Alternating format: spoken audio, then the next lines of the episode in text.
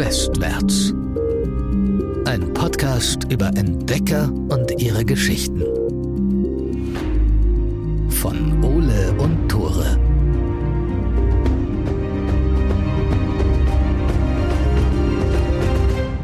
Moin, herzlich willkommen zu einer neuen Short Story von Westwärts, eurem Überraschungsei-Podcast. You never know what you're gonna get. Mein Name ist Tore. Und ich bin Ole und das stimmt. Ich glaube, da sind wir gerade durch die Short Stories ein bisschen geworden. An der Stelle würde ich noch einmal gerne unsere kleine Reichweite nutzen. Und zwar wurde besonders ich auf Instagram darauf aufmerksam gemacht, dass ich in letzter Zeit ziemlich häufig behindert gesagt habe. Und das immer in einem sehr negativen Zusammenhang. Das heißt, wenn irgendwas schlecht lief, habe ich das oft behindert genannt. Mir wurde geschrieben, dass es Leute triggern kann, besonders Leute mit Behinderung. Und ich möchte an der Stelle einfach nochmal klarstellen, dass ich natürlich nichts gegen Menschen mit Behinderung habe. Das Wort ist irgendwie in meinen Sprachgebrauch gerutscht und verschwindet daraus jetzt ganz schnell wieder. Dieser Podcast ist häufig ein Drahtseilakt aus verschiedenen Wörtern, die manchmal politisch belastet sind, auch weil wir eben über historische Dinge sprechen, über Weltanschauungen, die sehr falsch sind. Und immer wenn ihr sowas hört, wenn ihr das Gefühl habt, wir benutzen etwas, was euch triggert, dann schreibt uns super gerne auf Instagram. Also eine dicke Entschuldigung an alle, die das getriggert hat und vielen Dank auf jeden Fall für euer Feedback. Du hattest gesagt, wir sind so ein Ü-Ei, so ein Podcast-Ü-Ei. Kennst du, kennst du das Zitat von Forrest Gump mit der Pralinenschachtel? You never know what you're gonna get. ich habe Forrest Gump nie geguckt. Oh, das ist ein schöner Film. Ja? ja. Okay, muss ich auf jeden Fall nochmal gucken. Aber so sind wir auch. Es ist, you never know what you're gonna get. Heute genau. geht es nämlich um Inflation. Mann, ich wollte eigentlich eine Süßigkeitenüberleitung von Ü-Ei auf Eis essen auf dem Marktplatz machen. Ja, stimmt. Das funktioniert da, jetzt nicht. damit wollten wir anfangen. Also, ich war vor ein paar Wochen das erste Mal in Hildesheim auf unserem wunderschönen kleinen Marktplatz Eis essen. Es war mega warm. Es war das erste Mal im Jahr. Krass. Und glaube ich mhm. sogar das erste Mal in zwei oder drei Jahren. Ich glaube, ich habe während Corona gar kein Eis gegessen. War super fein, war super nice, aber es ist einfach extrem teuer geworden. Was das hast du bezahlt? Was hast du denn gegessen? Ich habe einen Bananensplit gegessen, also Klassik. Und ich glaube, ich habe fast 10 Euro bezahlt dafür. Ja, das sind halt solche Everyday-Items und ich glaube, an denen spürt man die Inflation in letzter Zeit besonders. Ich habe es mehr an Döner gemerkt als an Eis. Mittlerweile echt 5 bis 6 Euro. Tor hat hier noch Busfahrkarten aufgeschrieben. Ich glaube, die werden aber generell einfach immer teurer, egal Junge, ob Inflation ja, oder nicht. Ja, das stimmt. Das, das ist einfach überproportional. Aber vielleicht sollten wir einmal kurz vorher erklären, was ist überhaupt Inflation? Inflation ist, Ganz simpel gesagt, wenn du für dasselbe Geld immer weniger Gegenwert bekommst. Also genau das, was wir momentan beim Eis, beim Döner, beim Busfahren und so weiter beobachten. Also im Prinzip eine langsame Entwertung einer Geldeinheit. Das wird gemessen an so einem Warenkorb, an so einem Einkaufskorb. Da sind so 650 Produkte drin, die relativ alltäglich sind. Und da guckt die Regierung dann, ey, welche Preissteigung gibt es da und berechnet daraufhin dann die Inflation. Eine gewisse Inflation ist übrigens immer gewollt. Die EZB steuert immer so nahe, aber unter zwei Prozent an. Und das hat auch einen Grund, nämlich soll eine Deflation verhindert werden. Eine Deflation ist der Schrecken unserer Konsumgesellschaft. Das bedeutet, dass das Geld natürlich dementsprechend immer mehr wert wird. Das klingt zwar erstmal cool, habe ich früher auch immer gedacht, es wäre ja cool, wenn man dann was spart und dann kann man sich viel mehr dafür kaufen. Ist aber ein dickes Problem, denn wenn dein Geld immer mehr wert wird, dann kaufst du halt nicht sofort, sondern dann wartest du und vielleicht kriegst du in einer Woche noch ein halbes Brötchen mehr und in einem Monat kriegst du vielleicht schon eine halbe Tankfüllung mehr. Und die Leute fangen an zu sparen und nichts mehr auszugeben. Dann ist natürlich klar, dass viele Unternehmen relativ schnell pleite gehen, Natürlich, wenn niemand mehr was kauft und dann dementsprechend auch Arbeitskräfte feuern müssen. Das heißt, die Arbeitslosigkeit steigt immer weiter an und je mehr Menschen arbeitslos sind, desto weniger Menschen haben ja auch noch ein bisschen Geld, um sich Sachen zu kaufen. Also so ein sich verstärkender Effekt und wie du schon gesagt hast, einfach der große Schrecken der EU. Ich glaube, die Inflation liegt gerade so bei 6%, also je nachdem, wie tagesaktuell wir sind. Hier genau, die wird immer gemessen. Also wie doll haben sich, haben sich diese 650 Artikel in dem Warenkorb zum selben Monat im vergangenen Jahr verteuert. Also vor zwölf Monaten hast du halt noch für denselben Warenkorb sechs Prozent weniger bezahlt. Genau, und grundlegend kann man, glaube ich, sagen, dass es auf äh, zwei Gründe zurückzuführen ist. Und zwar zum einen natürlich durch den Krieg und die Corona-Krise. Manche Rohstoffe und Dienstleistungen sind einfach schwerer zu beziehen. Manche Fabriken in der Ukraine sind ja einfach nicht mehr im Herstellungsprozess involviert. Deshalb sind Sachen schwieriger zu produzieren und deshalb teurer. Das sind ja momentan auch Öl und Strom, also auch Sachen, die aus Russland kommen. Und besonders die Logistik ist momentan einfach schwierig. Die Lieferketten sind ständig unterbrochen. Und dadurch kommen dann halt Kosten auch für Lagerhaltung und sowas hinzu. Und Lagerhaltung ist richtig teuer. Also jeder, der schon mal in Wirtschaft aufgepasst hat, weiß Bescheid. Unser Wirtschaftslehrer hat immer gesagt, Lager sind böse. Ey, damit hat er gar nicht so unrecht. Also besonders auch, es gibt ja diese Just-in-Time-Production und so. Und da merkst du halt, so, die Unternehmen sparen krass so. Ja, voll. Und wenn man jetzt auf die Energie nochmal zurückgeht, alles, was wir irgendwo kaufen, wird zum einen mit Energie hergestellt, die wird teurer und muss ja auch irgendwie zu uns geliefert werden. Auch die Lieferketten werden teurer und deswegen ist es halt momentan so krass. Es gibt aber noch eine zweite Möglichkeit, wie Inflation entstehen kann. Wir haben jetzt auf der einen Seite die Produktmenge verknappt, aber natürlich kann man auch die Geldmenge erhöhen. Und darum geht es heute. Der Wirtschaftstalk hat ein bisschen länger gedauert, als ich gedacht hätte. Also keine Sorge, wir sind heute wieder auf dem Entdeckergrind unterwegs. Wir wollten es nur einmal kurz erklären, damit alle ungefähr den gleichen Stand haben. Wir sind natürlich ein Expeditionspodcast und wenn man über Expeditionen spricht, dann müssen wir uns auch die Entdeckung Amerikas anschauen. Keine Sorge, ich relativiere das jetzt direkt. Mit der Entdeckung Amerikas meinen wir, dass die ersten Europäer Amerika für sich selber und für Europa entdeckt haben. Dass Amerika vorher schon bekannt und ja auch durch die Ureinwohner bevölkert war, ist natürlich klar. Aber diese Entdeckung für Europa hat vieles auf der Welt einfach grundlegend geändert und vor allen Dingen auch die Wirtschaft in Europa beeinflusst. Am Anfang war das für Europa ein richtiger Win. Die haben viele neue Güter produziert, auch zum Beispiel Tabak wurde dann erst verbreitet das habe ich neulich erst realisiert, dass die Leute im Mittelalter gar nicht geraucht haben. So. Stimmt, ja. Papa hat erzählt von einem Mittelaltermarkt und dass er da geraucht hat und dass es da nicht so willkommen war. ja, weil es nicht konform mit der Rolle ist. Genau, nicht wegen Krebs oder so, sondern einfach nicht konform mit der Zeit. ja.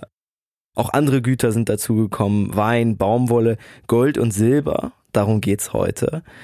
Und irgendwann wird aber ein einzelner Berg in Südamerika zu einem dicken Problem in Europa. Genau darum wird's auch heute in unserer kleinen Geschichte gehen, nämlich über den Berg der Menschen frisst. Ja, so wird er zumindest heutzutage von den Ureinwohnern genannt. Wer die Drake-Folge gehört hat, der weiß, dass die Spanier zusammen mit Portugal die ersten Europäer waren, die so 1500 begonnen haben, Amerika wirtschaftlich zu nutzen. Und wenn wir nutzen sagen, dann meinen wir ausbeuten. Die haben ja von Anfang an schon auf Sklaven gesetzt und waren damit eine Zeit lang auch die mächtigste Nation der Welt.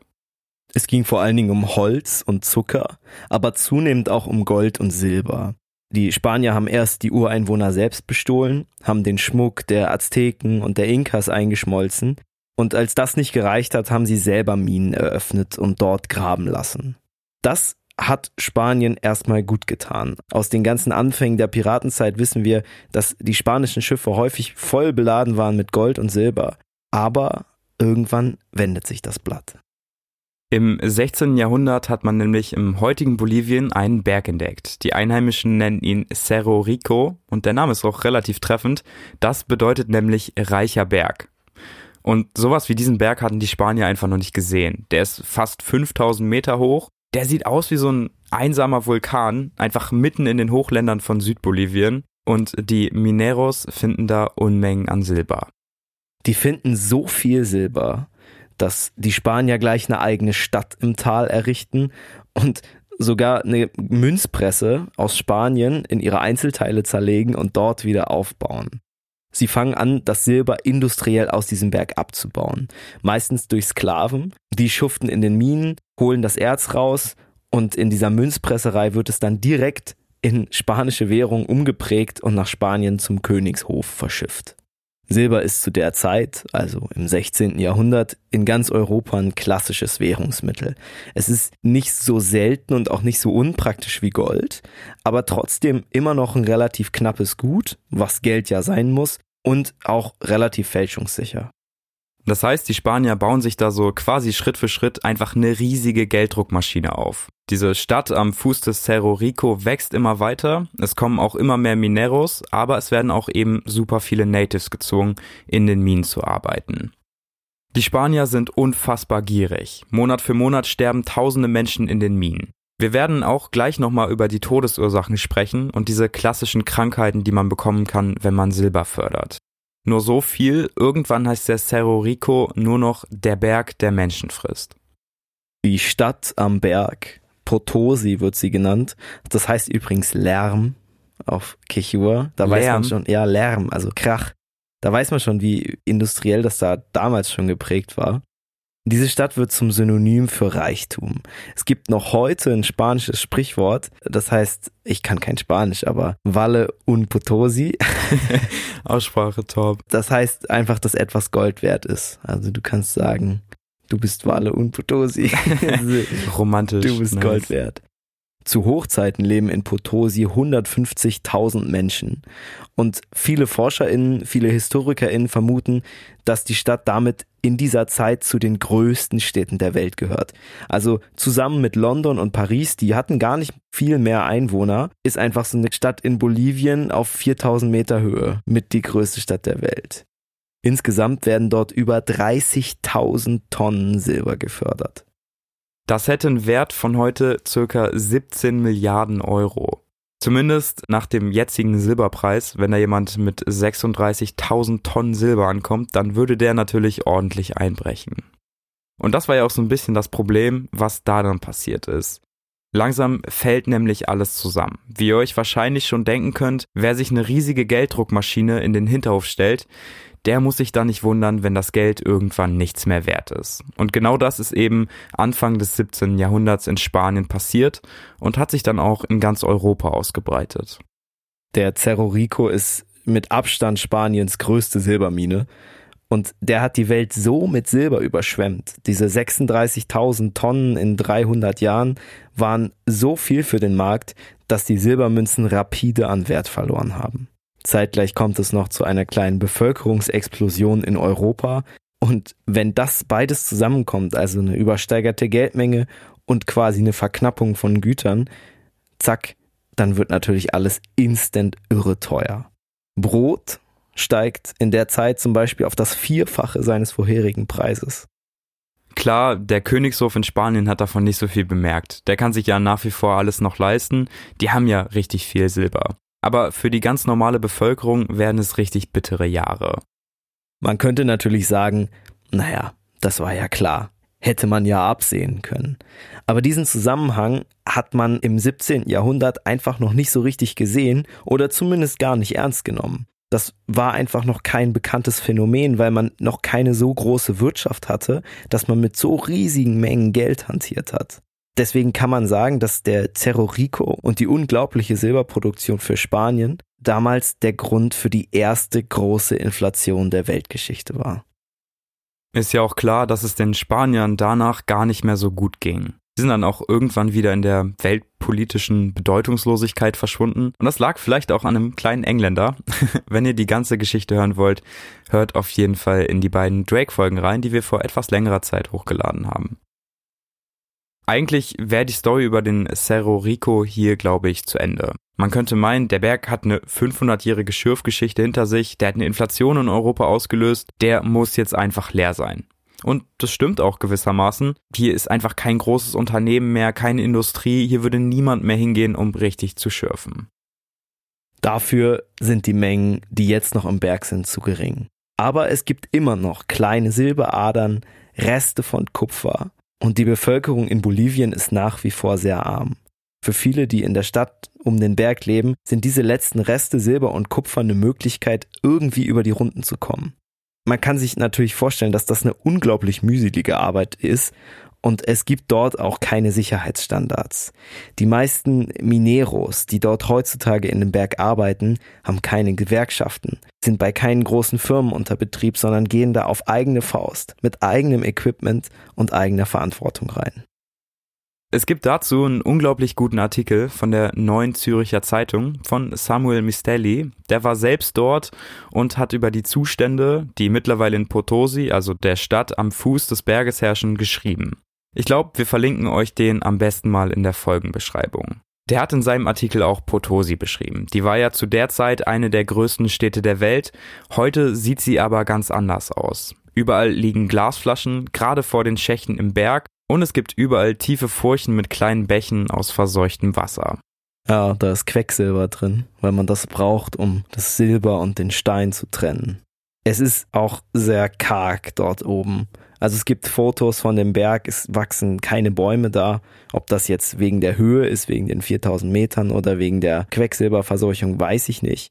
Die Luft ist auf jeden Fall sehr dünn und Tag und Nacht rattern diese kleinen Minenloren auf Holzschienen aus den Schächten.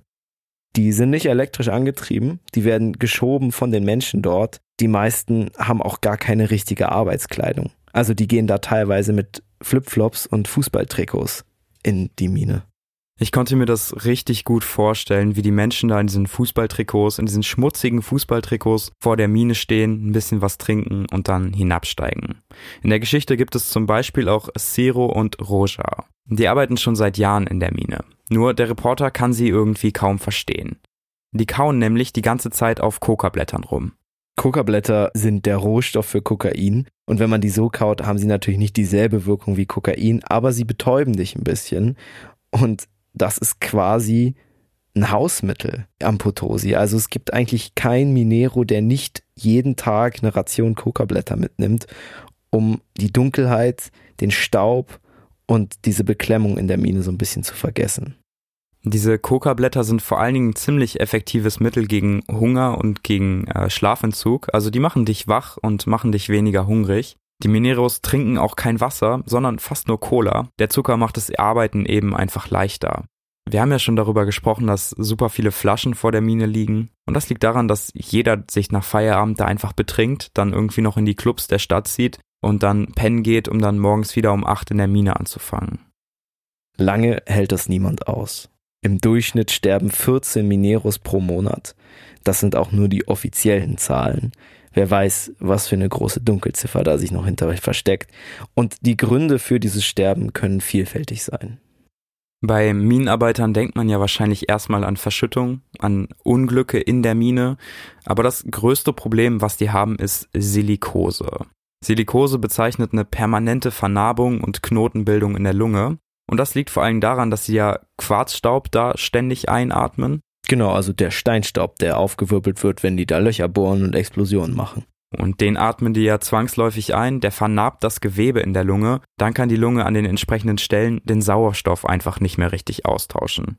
Als erstes Anzeichen wird das Atmen dann immer schwieriger. Das ist ja auch was, was der Reporter da beobachtet hat. Dann fängt man ständig an zu husten und man hat einfach permanent ein sauhohes Risiko für Lungenkrebs. Und kannst dir auch vorstellen, wenn deine ganze Lunge vernarbt ist und die Luft nicht mehr diffundieren kann, dann wirst du daran sterben. Natürlich gehen auch immer wieder Menschen verschütt. Dieser Berg wird ja schon seit 500 Jahren betrieben das heißt, die laufen da teilweise in Minen, die Jahrhunderte alt sind, die überhaupt keine Sicherheitsstandards haben und niemand weiß, es gibt keine genaue Karte, wo welcher Tunnel verläuft. Das ist alles übelst random dort. Und natürlich kommt es dort immer wieder zu Tunneleinsturzen. In der Story von der Züricher Zeitung geht es auch um Maria. Das ist die Mutter von Roger, der mit Ciro zusammen in der Mine arbeitet. Und das fand ich irgendwie so krass. Eigentlich sind Frauen gar nicht willkommen in der Mine, weil ähm, die referieren immer an Mutter Erde und äh, dass äh, der Berg dann auch eben weiblich ist und dann eifersüchtig wird, wenn dann ebenfalls Frauen in der Mine sind. Ach, krass. Okay. Aber es sind natürlich trotzdem Frauen in der Mine beteiligt. Die hacken da nicht so oft rum oder bauen das Silber direkt ab, sondern die sortieren eher oder schieben die Wagen von einem Ort zum anderen Ort. Und diese Maria führt irgendwie ein sehr schwieriges Leben. Die hat ja ziemlich viele Kinder. Die hat auch ein paar Söhne, die schon Vater sind und äh, mehrere Kinder zu Hause haben, aber halt erst 18, 19 sind und jeden Tag um 8 zur Mine müssen und sich dann jeden Abend im Club betrinken. Und ich fand das so krass. Am Ende, also kurz bevor der Reporter abreisen sollte, meinte Maria noch, ja, wir gehen morgen alle zusammen in Gottesdienst. Und sie hat sich da richtig drauf gefreut. Es ist eine super gläubige Frau. Und alle ihre Söhne haben mir eben versprochen, dass sie dann zum Gottesdienst wieder da sind. Und der Reporter war noch mit dem einen Sohn im Club. Der war da irgendwie bis 5 Uhr. Aber am nächsten Morgen ist die Mutter dann in die Kirche gegangen und saß da wieder mal ganz alleine. Ihr Mann ist vor Jahren in dieser Mine auch umgekommen. Also sie lebt ein Witwenleben. Ich glaube, sie verkauft, also sie, sie ist nicht direkt in der Mine involviert, aber sie hat einen kleinen Laden direkt an den Schächten und verkauft dort so Everyday Items, also hauptsächlich Cola und irgendwelche Plastiktüten, damit die Mineros da eben ihre Supplies haben.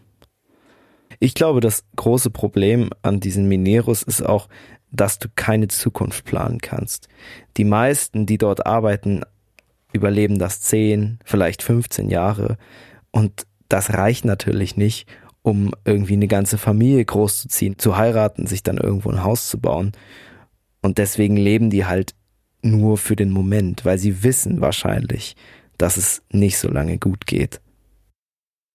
Am Ende steht die große Frage, ob dieses ganze Silber, dieses ganze Geld, was die Spanier damals aus dem Berg rausgeholt haben, diese mehrere Milliarden Euro, nicht eigentlich nach Bolivien gehören.